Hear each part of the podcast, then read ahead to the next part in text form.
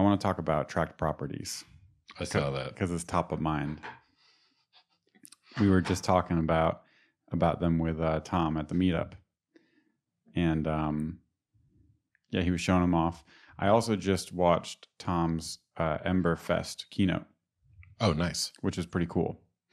Um, it uh, he goes over Glimmer components and shows all the new APIs that are.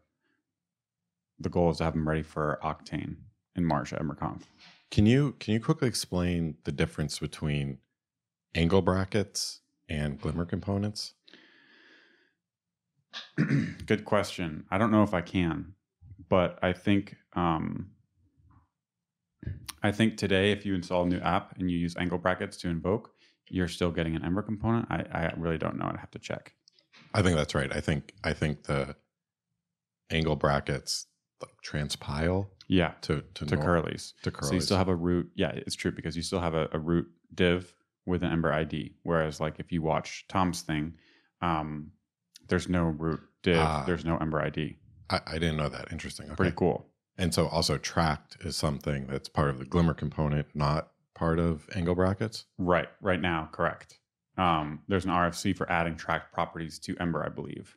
So I think the angle brackets, the at args, splattributes, tracked are ways of incrementally bringing the Glimmer component model into Ember, Cool. which is pretty cool. They're doing it like that um, because we're using angle brackets in some of our demos and code bases and stuff. Even though we, you know, we're not using Glimmer. I mean, I've never used Glimmer before, really. Yeah, I know. I know. Robert made this. It's like Sparkle components, and it's something that uses a component manager, which is an interface in Ember that lets you define your own components. I think for this very reason, so they could slowly start to introduce um, these Glimmer components or these Glimmer style components without, you know, a massive refactor. Right. So Don't mind me. I'm just making my tea over here. nice. Tea, you know, tea is growing on me. I'm a real big coffee guy, but once you have your third or fourth cup of coffee by the day, by three o'clock, it does it loses a little bit of its. I wake up so excited for my first cup of coffee. I sometimes go to bed dreaming about waking up for my first cup of coffee. But your body only it hits the saturation point. You don't care about this at all. Th- this is like the worst pitch for tea ever. yeah, tea. Tea when you're burnt out on coffee. Yeah, exactly. Tea, the crappy alternative when you can't handle any more coffee. So, um, yeah, rationalizing the primitives, component managers, all that stuff. So, what I was bike shedding or wanting to bike shed over, and I have to admit, I'm a bad community member when it comes to reading RFCs and keeping up to date with this stuff. I don't honestly understand how people do it because for me, it just takes me a long time. Maybe, maybe I'm dumb. I don't know. But when I read through this stuff and all the threads that are going on and people talking about all the hypotheticals and the branching and stuff, and you open this GitHub issue and it's just crazy. Also, the RFC changes. So it's just, personally, I find it, I actually subscribe to the RFC's repo, which has been a good way for me to know when a new RFC opens up because I get a notification in my email. But then I end up muting like, you know, eight tenths of them, let's say 80% of them, because they're just things that I trust people and I don't really think I'm going to have something useful to say. But then sometimes, like for big ones, I'll want to read it and, and comment or whatever. By the way, I do, I do that as well, and that is, I think that's one of the, the best ways to stay up to date with Ember. RFC's repo. Yeah. You just get email notifications. You, I, I mute ninety. I probably mute hundred percent, but at least I know, like, oh yeah, there's an RFC for that if I ever need to Right. to go back. What about your own RFCs? My own RFCs? Oh, Do you those mute them? those I yeah, instant mute. Archive rule to go directly to the trash. Yeah. Um, so it, so we were talking about this at the Ember meetup last week, and um, yeah, the track property stuff obviously is like a huge, one of the biggest changes to the programming model. It's one of the biggest changes to the programming model because today you create a new component, and let's say you say like uh, name colon null because it's like there's no, it's like that's your way of saying that there's a property, and then maybe on did receive attrs or something or whatever, you can just say like this dot set name Sam, and this dot set is an Ember API that tells the rest of the framework it's time to update this thing. But um, yeah, from your perspective as a programmer, that's how you update things. That's how you push updates. And so the switch with tracked is you. I'm almost thinking about this now after having discussed this a little bit in Discord today. You flip it. So instead of having an API for setting and then um, not having to do anything special to the properties, we actually decorate the properties that are going to change. And then we don't have to do anything special on the set. So we don't have to call this set anymore. Once you mark it, once you decorate it, you don't have to call this set. You just get to update it as you would any JavaScript um, object. Yeah. So would you would you say it's like it goes from like a push model to where like you're you're pushing things out with set to like a pull model where you mark something with tracked and then when that thing changes, you're basically going to know it changes and you need to update your template. I guess the, there's two questions here, which is like one, what's the programming model for the programmer? Like, how do I think about this? And like, why am I using this dot set here versus why am I just using this dot foo equals bar here? So there is some leakage there in the sense that like, yeah, I have two way to two ways to update data, and when I do this dot set, it's because it's an Ember property, and I know it needs to interact with other other Ember objects in the system, and maybe eventually make its way into a template. Um, whether the Ember engine uh, and Ember internals are pulling or like pushing, I think it's like you don't really think about that as a programmer.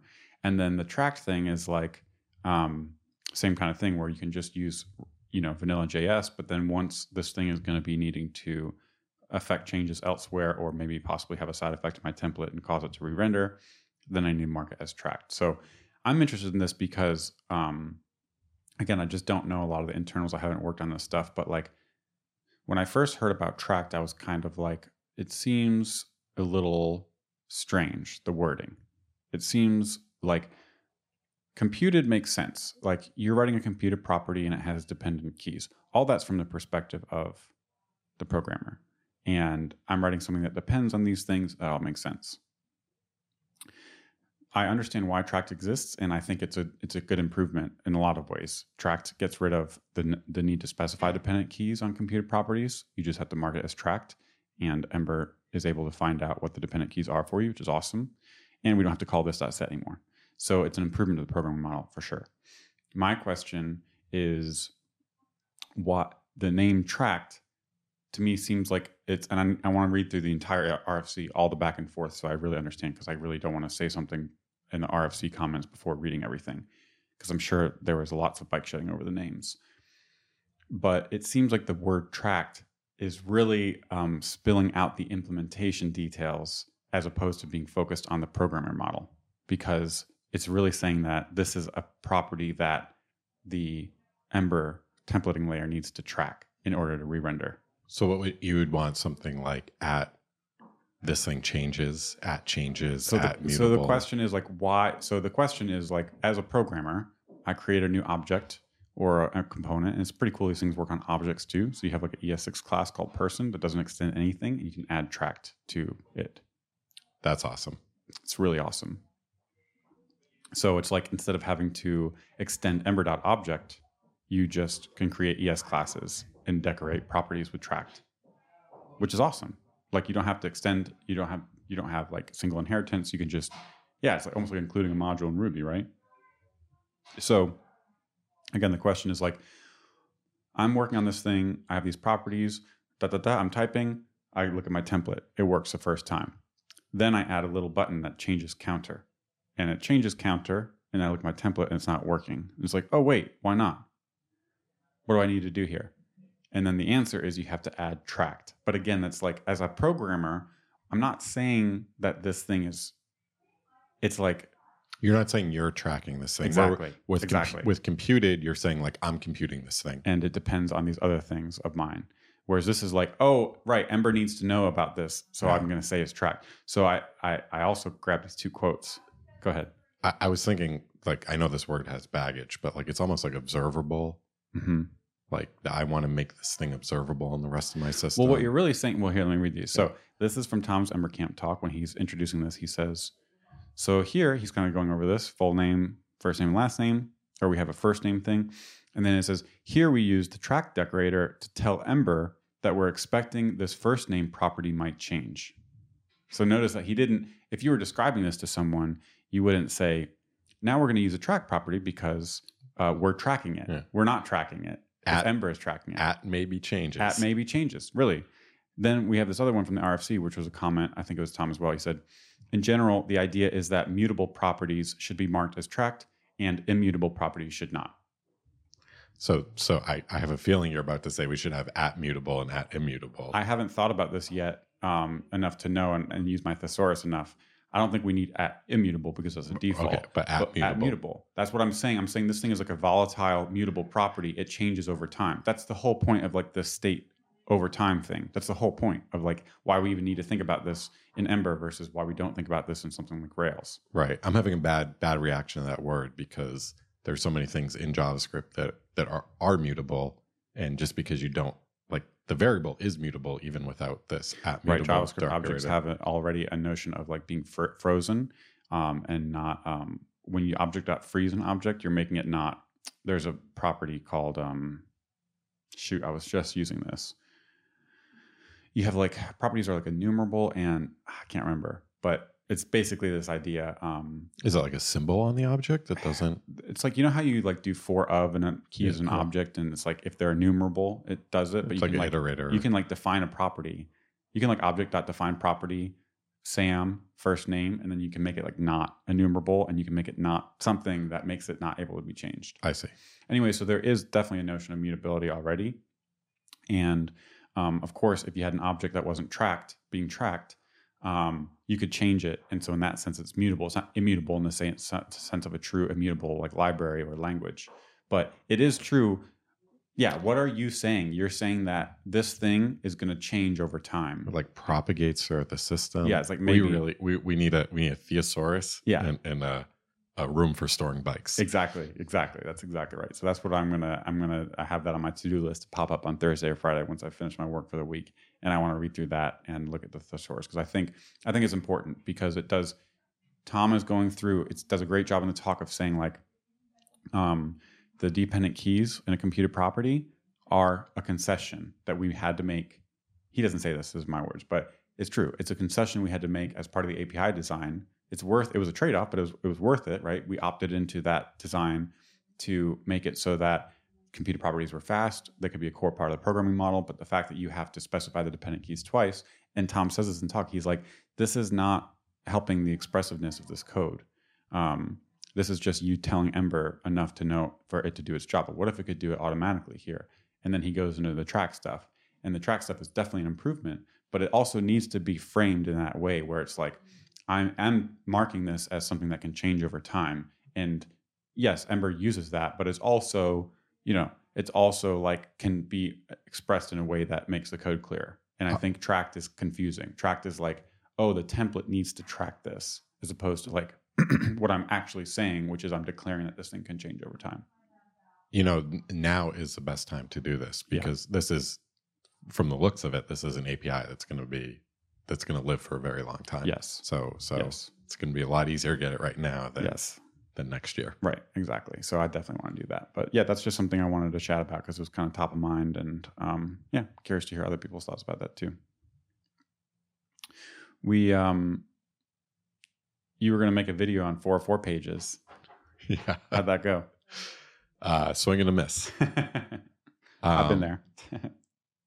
we have i can just i kind of realized why this was so hard so so i was doing some debugging on the site last week and uh, we have a 404 route at the very bottom of our route definitions and so the idea here is like A catch-all. yeah it's a catch-all so the route when you when ember starts you know recognizing url it's just going to go through all those routes in order and it's going to grab the first one that matches and if you get to the very bottom of our router and nothing's been matched we have this thing that's like this dot route uh, 404 and it has a wildcard url so it literally catches anything Mm-hmm. um, and that works great when the route can't be recognized so if you go to like embermap.com slash asdf Mhm. then you get this the 404 the, the, the catch-all catches it i noticed that there's routes that uh, can be recognized but they still 404 so an example is like we have uh, our video pages you go to like embermap.com topics some topic slash you know this video doesn't exist Mm-hmm.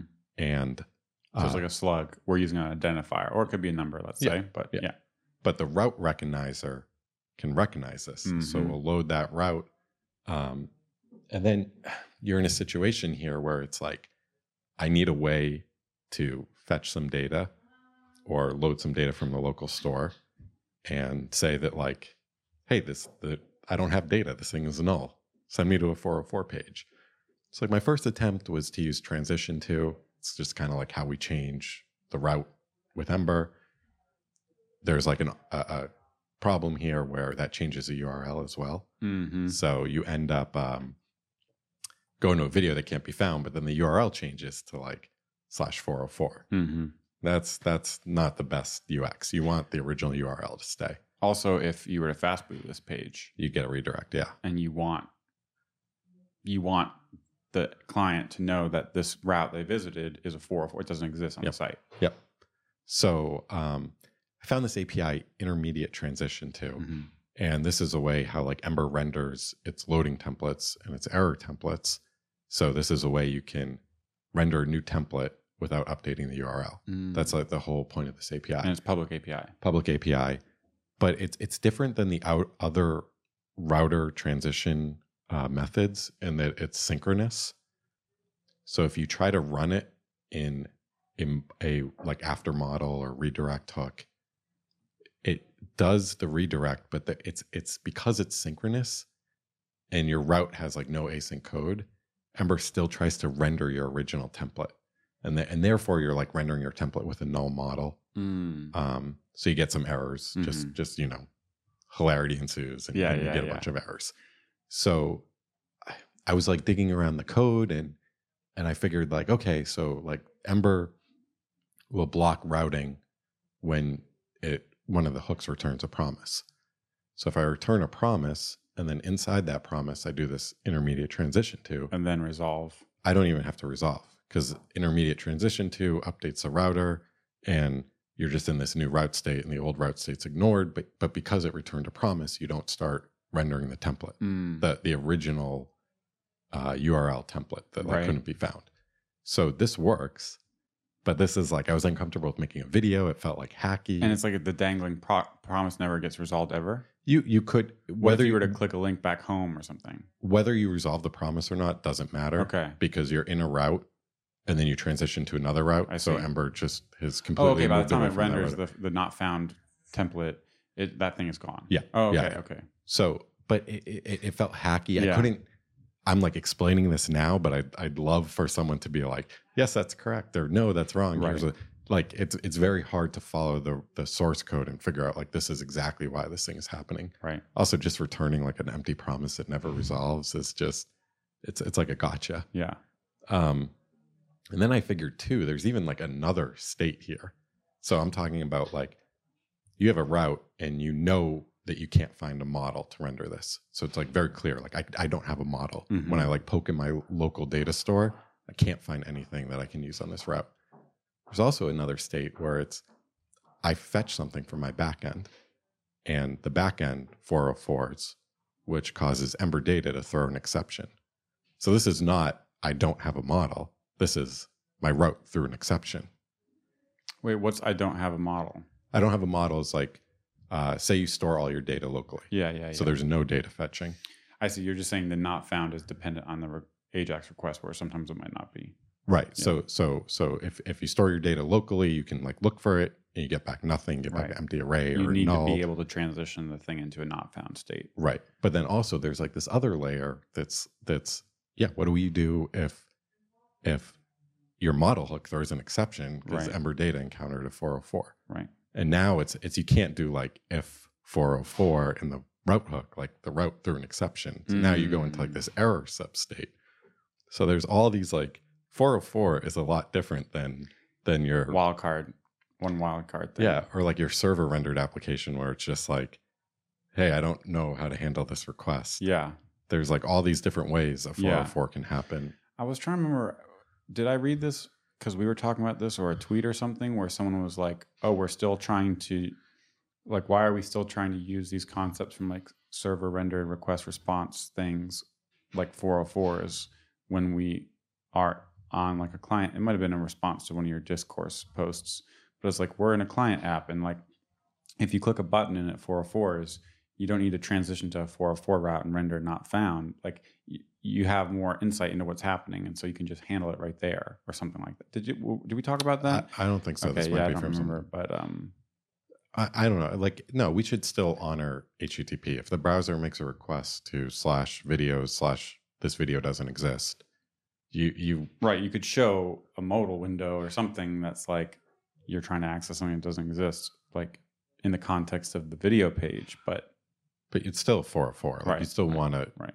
There's tons of tons of infrastructure built up around. the assumptions of HTTP. Yeah. Yeah. So to to to just throw that all away and say, you know, I, I think it's different too. Once the app is already loaded, yeah, you do have client side state. You Right. know, yeah, status status codes. There's there's so much like hidden hidden layers on the web with like The fast boot stuff proxies too. and also, yes, server side rendering. like as soon as you fast, if, as soon as you fast boot and you don't honor those, then you're Yeah. you're in a weird spot. Yeah. So this, I, I, I kind of like, I'm going to merge the code into EmberMap because it does- improves EmberMap. Yeah, it improves EmberMap that does the, the promise with the intermediate transition to it works. And from when I kind of follow the code through the router, it makes sense.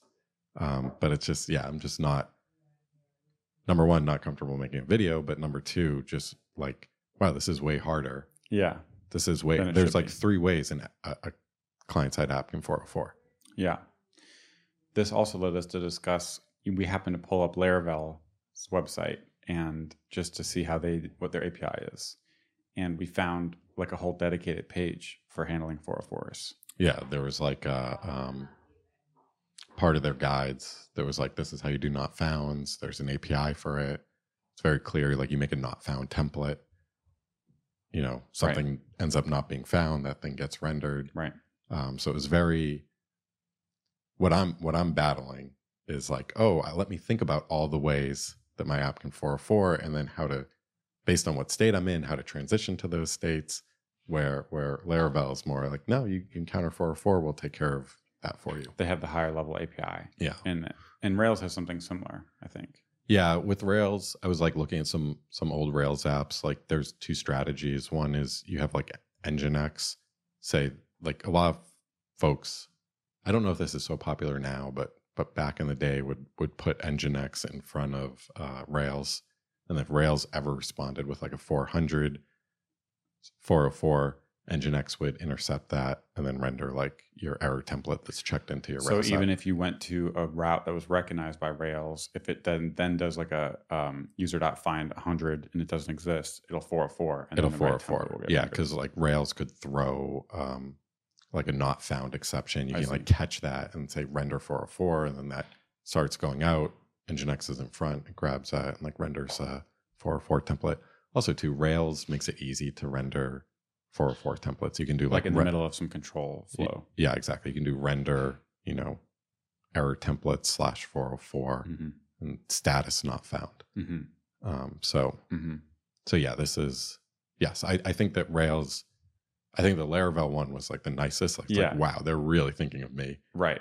Rails was not at that level, but it was still like, yeah, this is something I can solve. And then the the client side app, the Ember version, was just like, You're on your own. yeah, there's a lot too Yeah. much too much here from like, yeah, thinking thinking about all the states you can be in that can cause a 404. Yeah. Yeah, I think it's interesting to just look at those because um, I think there is this class of concerns that app developers deal with every day that is a layer above, you know, stuff like the programming model, stuff like computed properties and tracked, um, you know, like form validations is another thing that comes to mind.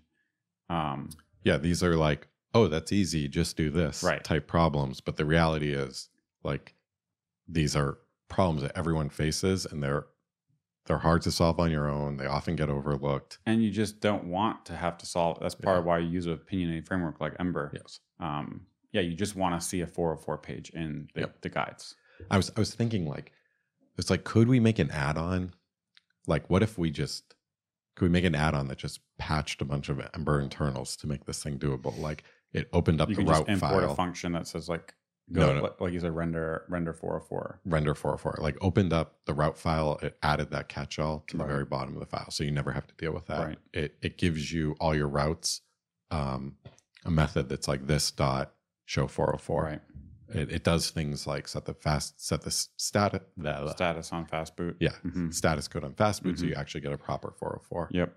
Um, Cool. just those ergonomic things. I, I, I like when I was poking around at this, I, I felt like, man, I'm like gonna be like monkey patching a lot of stuff, and it felt kind of uncomfortable. So I was like, yeah, I think it at this layer just like expose at this point, just like expose all these The ways. weird API ways we're doing it right now. And just get consensus around wh- how people are doing this. Yeah. You know. Yes. Um, because both transition to and replace with were not the right solution. Well, they update the URL. Right. So and then intermediate transition to is like something no one. I mean, when's the last time you've heard someone using that? yeah, yes. I mean, yeah, that doesn't show up. Is It it, is- even in it- the guides? I mean, yeah, it's in the API. no, docs. it's not. It's in. I think it might be in the guides. It's in the API docs. It's public API. I mean, it explains. It doesn't explain it in the context of a 404, but explains it in the context of a loading state, and then you can kind of use your imagination. and Be like, oh yeah, when I render a loading template, my thing doesn't. My URL doesn't change to like slash post slash loading Mm. and then back to slash post. Right. So there there is Ember Right. has some mechanism for rendering a new Different templates on the same URL. yes yeah, Yeah. and it's intermediate transition to. Yeah. Oh, there's a support doggy. We should get a dog for the office. A Support dog. Yeah. I can cry cry about 404s to my support dog. Yeah. Try to make a video. It doesn't work out, and you just hold the dog and just pet it, and you just put, post a video on Ember Map that's like ten minutes of me just like crying into a dog and petting it. Yeah, and our, our all of a sudden our views like quadruple. yeah, exactly. hey, we're a data driven firm, you know. um, these things really help us out. So that's interesting. I- I'd like to hear some resolve about that. Um, something else we wanted to talk about. Um, we have our email course that we put out, and you know, started getting some feedback about that. And we had a good conversation in the Ember Map Slack with um, CodeIgniter. Was Yeah? Frank. Yeah, yeah Frank. Yep. And um, it was about our like smart components lesson where you render a tweet card and you do at tweet equals tweet and it's like we've talked about this in a bunch of our videos and, and and blog posts and stuff um, sometimes when you have too many component arguments it's because it shouldn't be a dumb component it should be a smart component and it's like domain specific we have a, we have a series, our component side effects series. Right. Yep. Right. And um yeah, it was interesting because I think he's just he's just bought he's just lived by the constraint that routes do like the data mutation and if like a route model hook fetches data, it owns the data and so all the actions that mutate the data live at that route and he's just like given that as a hard constraint for all of his Ember apps. And he was talking about liking that and he was kind of like yeah devil's advocate against what we were saying which is like making a user form or a tweet card smart. Also, in like the early days of Ember, it was easier to put all your actions on the controller or on the route, and because there was no like view high, I mean, there was a view hierarchy, but I, I don't think I really ever thought of it. It just things would directly talk, have access to the controller. So if like you had a view and that rendered a view and that rendered a view, they would all share the same controller property. right the context of this context was implicit and it was all the controller So so you could easily get from third view right up to the controller. Right. And so there was like this nice pattern of of you render you render a template, you have an action, that action calls something on the controller, that controller like does some mutation on the model, mm-hmm. and that model flows back down to the template. So you can imagine like this giant data mutation responsive circle. right Um, but now that we have components, you you lose that context. So it's a lot harder when you're three components in. prop talk- drilling basically yeah. yeah i think it's i think one way to think about this problem is you start out with an app you have the home controller the home template the home route the route fetches the data controller maybe adds a computed property and then the template starts um, renders it out. Then you add stuff to the template over time maybe an action or two on the controller. That's what we would do. Like if you press something you would just use the controller and make an action to it. And um, especially if it was client side and it didn't change the url it didn't refresh the model or anything like that.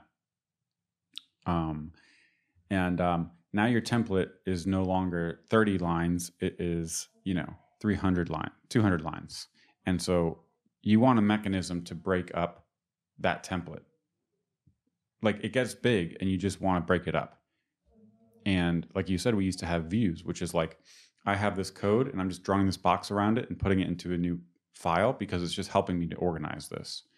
But fundamentally, there's nothing changing by the architecture. Like the data is still flowing down and they're doing an action, right? Um, and when we have components and now you have to pass everything explicitly, it feels like a bigger step because you draw a box around this and you want to like extract it, but now you have a new contract. You have to define a contract for that component. One of the things we've seen people get into trouble with is, especially when components first came around, was like, um, oh, components are isolated and made for reusable widgets.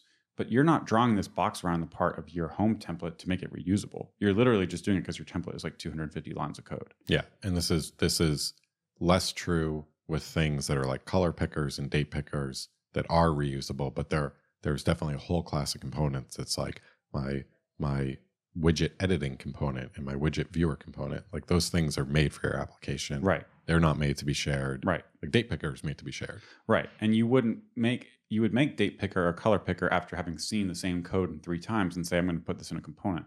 But the what the thing I'm describing, which is just like this is a complex route, and I just need to I just need help. I need to make, make this a little more sane to work with. That's all it is. Mhm. You're not saying I need to reuse this and I see duplications. Not nothing with with that. But you use components to break it up because that's a primitive that we have. Um, So why not just just why not use like partials to break it up? Yeah, or views, right? I mean, so this is like you could imagine views still being around in the framework because they um, fill this role, and now you have a very clear thing like, is this reusable? It's a component, and you have to because you have to define an interface now. Whereas view is basically a partial, and it inherits its its um, interface its its interface's boundary from its context. The problem with views back in the day when we used them was just that it was confusing because you now have a view three or four or five layers down and it's doing like this dot first name and you're like what is this again? And you have to look at everything. So today we will use components there are no more views basically and we use components and even though you have to redefine that interface like my model hook already said i return a user and now i'm passing it into a component that takes a user and another component that takes a user but that's that's the explicitness is worth it because now I can just if I'm working on maybe there's all CRUD parts of this in this route and I'm just working on the new, I just know that my component takes a user and so if I need to do something it has a user, so that's fine. Yeah, and and your component has its own little sandbox. So so your component takes some stuff and it's not going to all of a sudden start mutating data on another component. Right. So- So that's part of this, which is that just because we're using components which have the ability to be reusable, it doesn't mean that um, they necessarily are. And so we call these things structural components because, again, if you could imagine taking all those components and just inlining them and putting them at the route level template, and that's all you're doing. You're just doing that to make it easier to work with.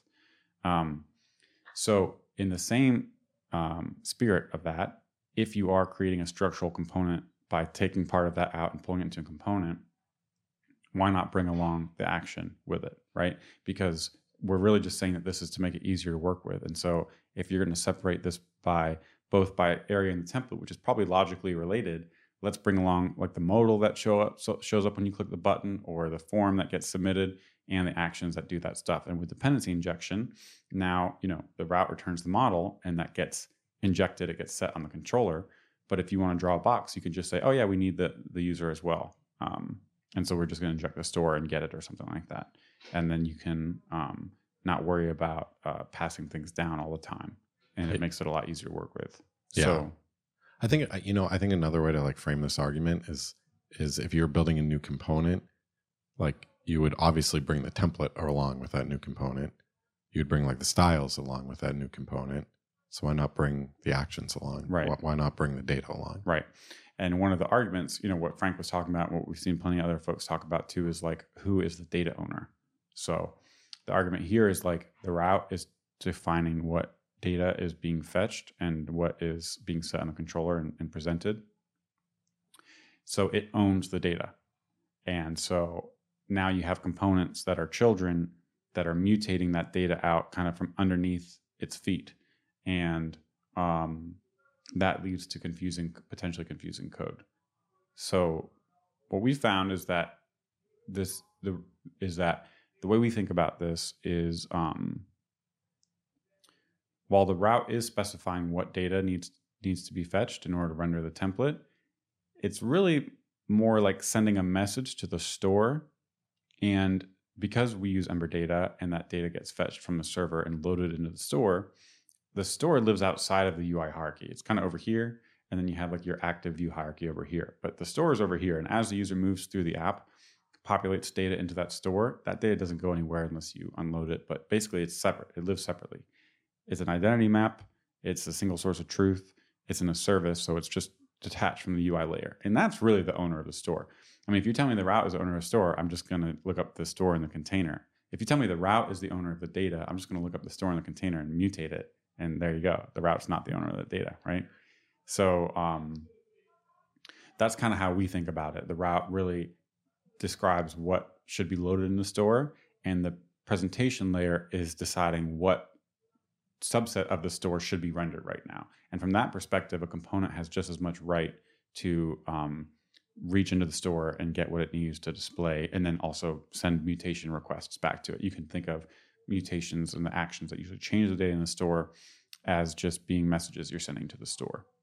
So um, that's kind of how we've thought about it for a couple years now, and it's we think it's worked out really well. But I do think there needs to be a there needs to be a clear community wide. One of Frank's points, which was really good, is like um, he was like, so when do you move an action from like a controller or route into like a component? And I was kind of like, well, whenever it makes sense. Like if I'm pulling out a component and I'm pulling along the form for the user, editing the user into that component, I'll probably pull along the actions as well. And he was like, well, when it makes sense is too general. It's too broad. I, I, have I have a nice heuristic here that I like to use, and that's I, I like to think about if this thing were to change, how many files do I have to change to make that to make that pull request? And so if my action lives in the route and I'm like four components deep, I've got to change that that fourth component that where the where the event is coming from, where the button click is happening, Mm-hmm. and I got to change each component that that action is passing through, Mm-hmm. and then I have to change the the action in the route.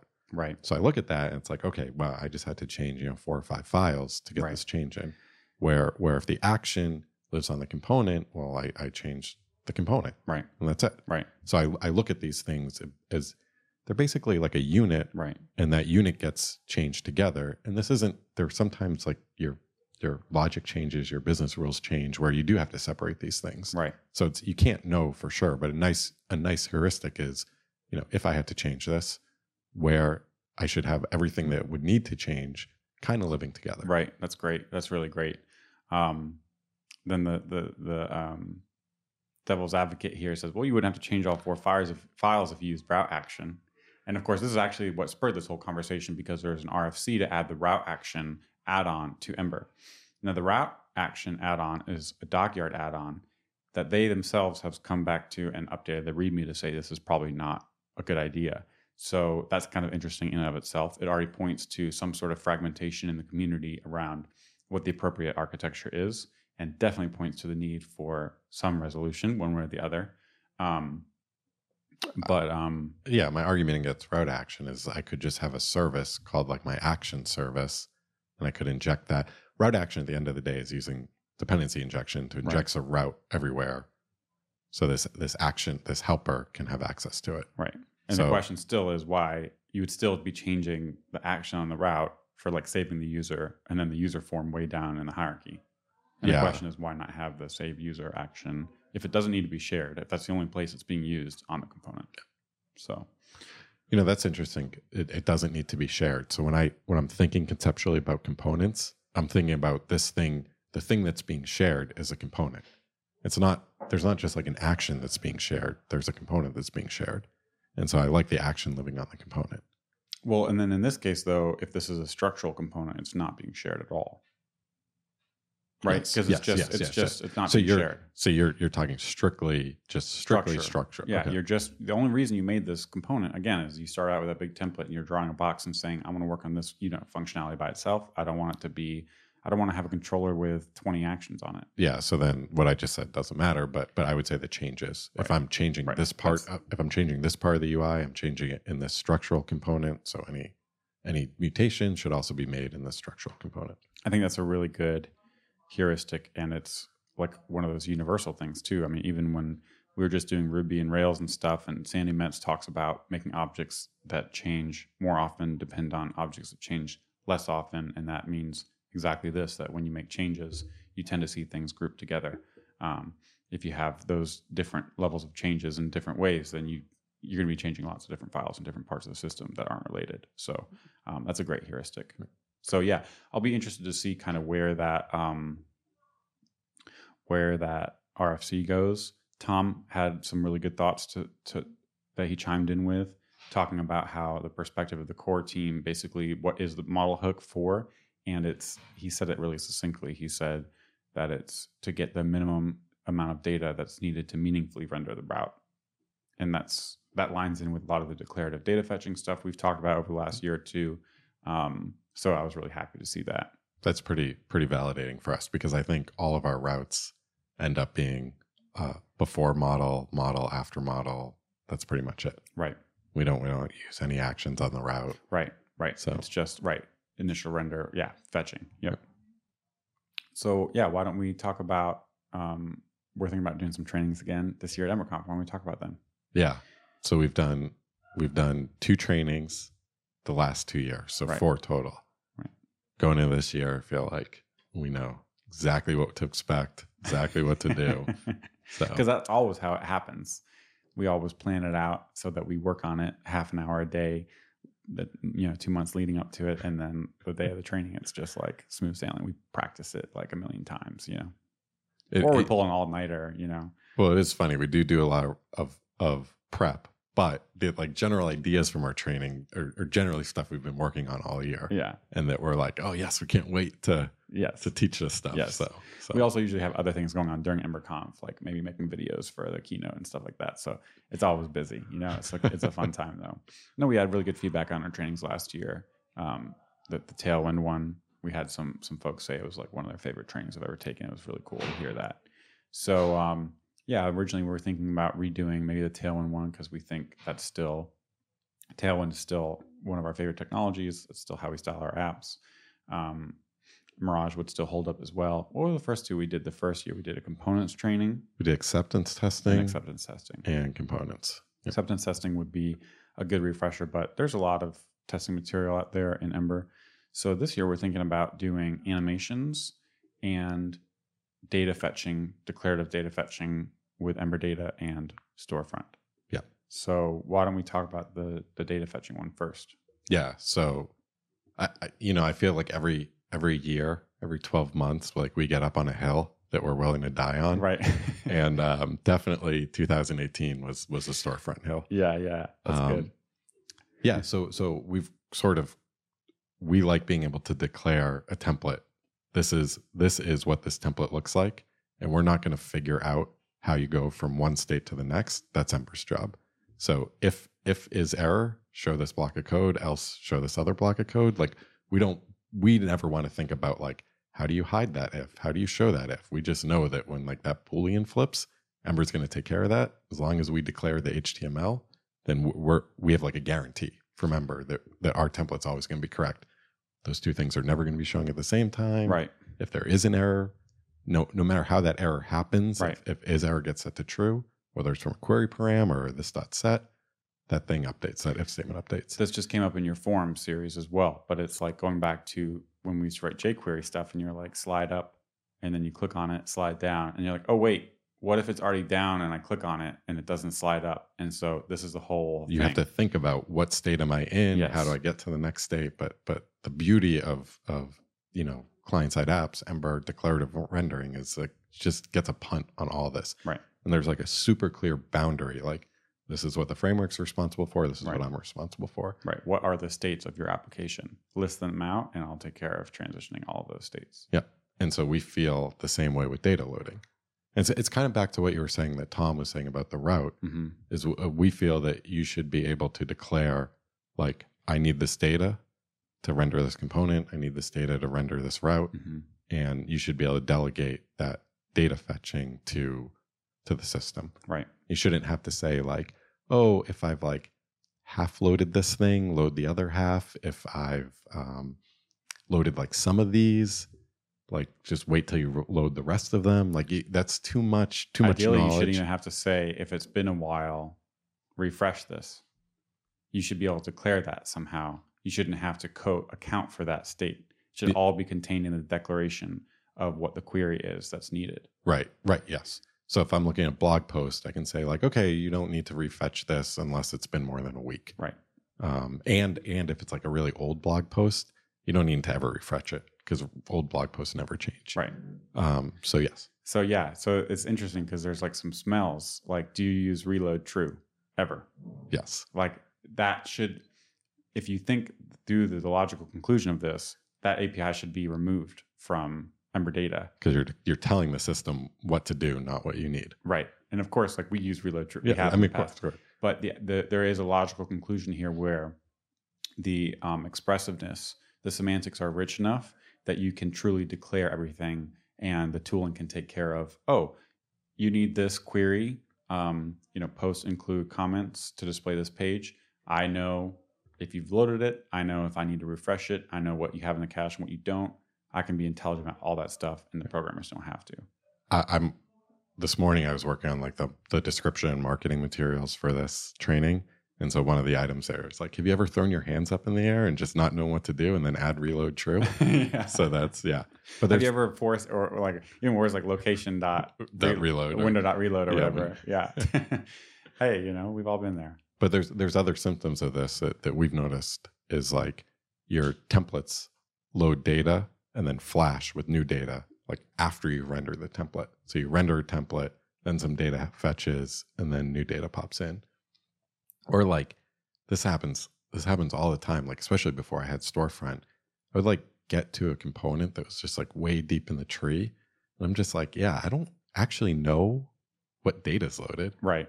like I don't I think like I, I know if you like came through this route Right. and you came through the home page and you came through this page and you did this, the data should be there.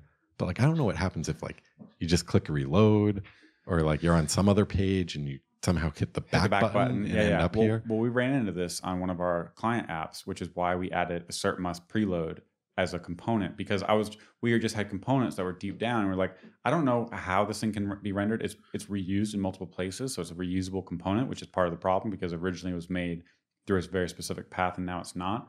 How can I just make give me some feedback that um, this thing is only going to render once a user and all their posts are loaded, and otherwise at least give me some feedback. Yeah. So, there's, So- there's like two great things here. It's like one, declaring like when I'm in this component, I don't really care how I got here. Right. this is the data I need.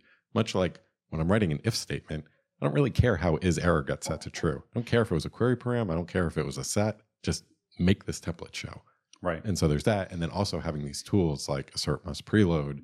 So for you as a programmer can get these like guarantees. It's basically like strategies for declaring that, that the right data is loaded. Right. Yep. And so this this is something that we've been, I mean, this has been like so much of our conversations over the last year. Yes. Um, it's but- exciting. yeah. It's like this stuff really is exciting because also like um we talk about storefront because it's just our add-on place to experiment with things. But um all this stuff is in the spirit of what Ember Data already does. It's just like the rationalized conclusion of it. Like store.find all is great, and then you want to start including things, and that's where you can get in a situation where I called find all, but then I called find all with include over here. And so I actually would want to block if that's never been called with include. Yep. But even though it's called without it. And so now we have two new states in our app. So that's the kind of thing that's like, oh, really? If you think about it, now that, and again, this is not to not knock on Ember Data. It's just that now we understand this stuff so much better, having used JSON API and having the client be a querier that's actually issuing queries to the back end. Now you want to be able to say, have I issued that query? Um, you know, and we this this is like back in the day at TED we were doing like has fully loaded Has fully loaded. And, my like- favorite model Yeah. attribute. yeah, exactly. So, so from the training perspective, you know, it's not about um, everyone should use storefront. It's more like to be aware, make sure your thinking is correct on this stuff, and then when you do come into this, like there's ways to solve it without storefront.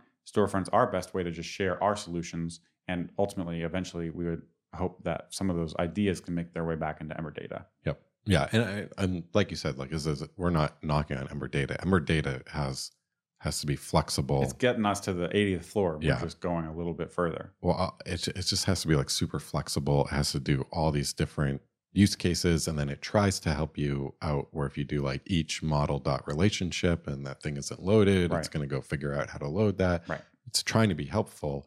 And it's one of those things when it works, it's, it's amazing. Right. but there's all these as, as your app grows and gets complex and you have more states and more transitions from state a to state c to it, it just it creates a lot more um yeah the surface area for these types of bugs really really shows up Right. so And um, real quickly, we can just chat about um, animations. This is something we've been itching to dive into, both for some EmberMap series, get some animations on our site, and now um, being able to teach at EmberConf is going to be great because all those things are just going to, you know, really um, push us to get all of the ideas we have around this kind of buttoned up. So, you know, Ember uh, Ed Faulkner announced Ember Animated this year at EmberConf in March of 2018 and um, he's been doing a lot of work on that. And if you go to the site, it's like this is still uh, in progress. But if you talk to him, he's like, it's all there. It just needs to be exposed and surfaced and documented and, and demoed and stuff. So we're hoping that we can, you know, use the training and, and this stuff to help with that side of it. And um, yeah, it'll be really interesting. We'll talk about Liquid Fire. It's a similar story, right? Where Liquid Fire provided some high level stuff, but then you once you realize oh, instead of like post comments triggering an Ajax request, what we really need is like a query aware um, fetching thing. And it's the same idea where like Liquid Fire was able to do some of the things, but then the things that wasn't, it was like, oh, it's actually because we're just one level too high. So we need a primitive one level lower. And that's what like the animated each is animated bind and animate each that come with Ember animated.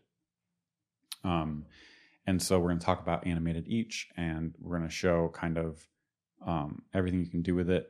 We're going to talk about declarative animations. A lot of the same lessons from declarative rendering and declarative data fetching are there. i mean Um, that's that's huge being Yes. again not describing how to animate from a to b just saying that when this thing changes animations happen Actually, well, you but well, you do describe the animation from A to B. You just do it separately. It's like that's actually what you care about now, right?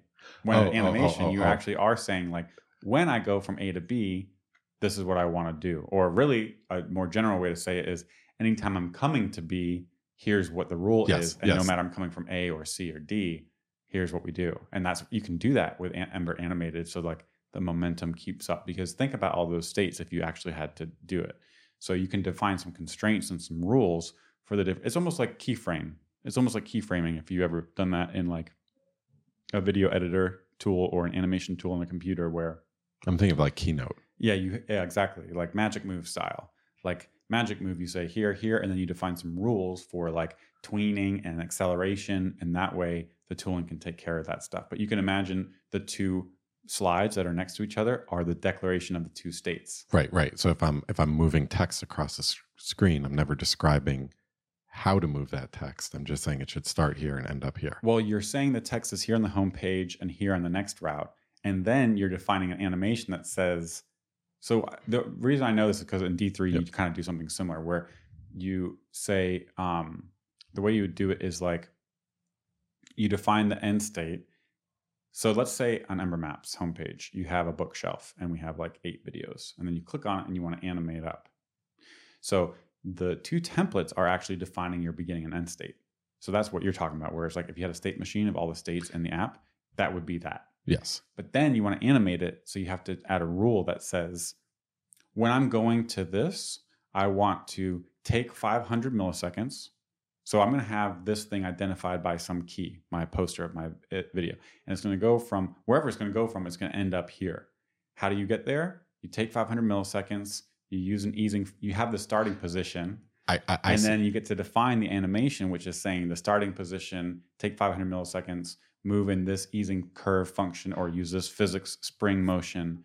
And so you actually are defining the state transitions, but, but you're doing it in a way these two is- things are separate. Yeah, exactly. I see. Yes, and you can do it in a general enough way that um, it works no matter what. And this is like the demo he showed, where like, so you have on the homepage right here, it's locked in. You know exactly where it is. Click on it, and it goes to here. But what if you go here and then you're halfway and you hit the back button again? You want it to go back. You're not going to define that state anywhere. It's just that's the starting state for the animation that you get in that function. and you know the end state based on the template. So you're always kind of interpolating between those two things. Nice. Super cool. Yes. Um, and just that he built that and is aware and like talking about you know CSS animations, you can do a lot of stuff with that, but Ember's not aware of that. So if Ember's involved with asynchronous things like transitioning a route, your CSS animations, it's not going to know that. It's not going to respect that, right? So that's another big benefit of using something like Ember animated. But we want to make it really practical and make it really clear how you know you should leave this and feel like if you want to add that across route animated transition for your app, you should be able to do that after this training. Yeah, I, I'm thinking for this one, just it's really exercise heavy. Yeah. like like a bunch of examples of of an Ember app without these animations, Yes. and, and thinking about okay, how can we do this? What when does like when would you use this animation over that animation? Yep. So yeah, Cool. Yeah, very excited for this. Yeah, me too. All right. Well, um, you know, it's uh, December 12th, and I'm going to be in Florida next week. I'm not going to be walking around 30 degree, 25 degree New York City. Um, and then I will be in Minnesota the following week, walking around in negative 13 degree Minnesota. So, you're gonna you're gonna make up for it. Yeah, exactly. The average temperature will be about 30 degrees over my Christmas break. But um, this might be, maybe we'll do, a, we, I guess if we did another podcast, we do it on Monday next week, but we'll see. This might be the last one for uh, 2018. So um, if we don't see you next week, uh, Merry Christmas, Happy Holidays, Happy Hanukkah. Hope you all have um, good end of your year. And yeah, we'll see you in 2019. Nice. All right. See ya. See ya.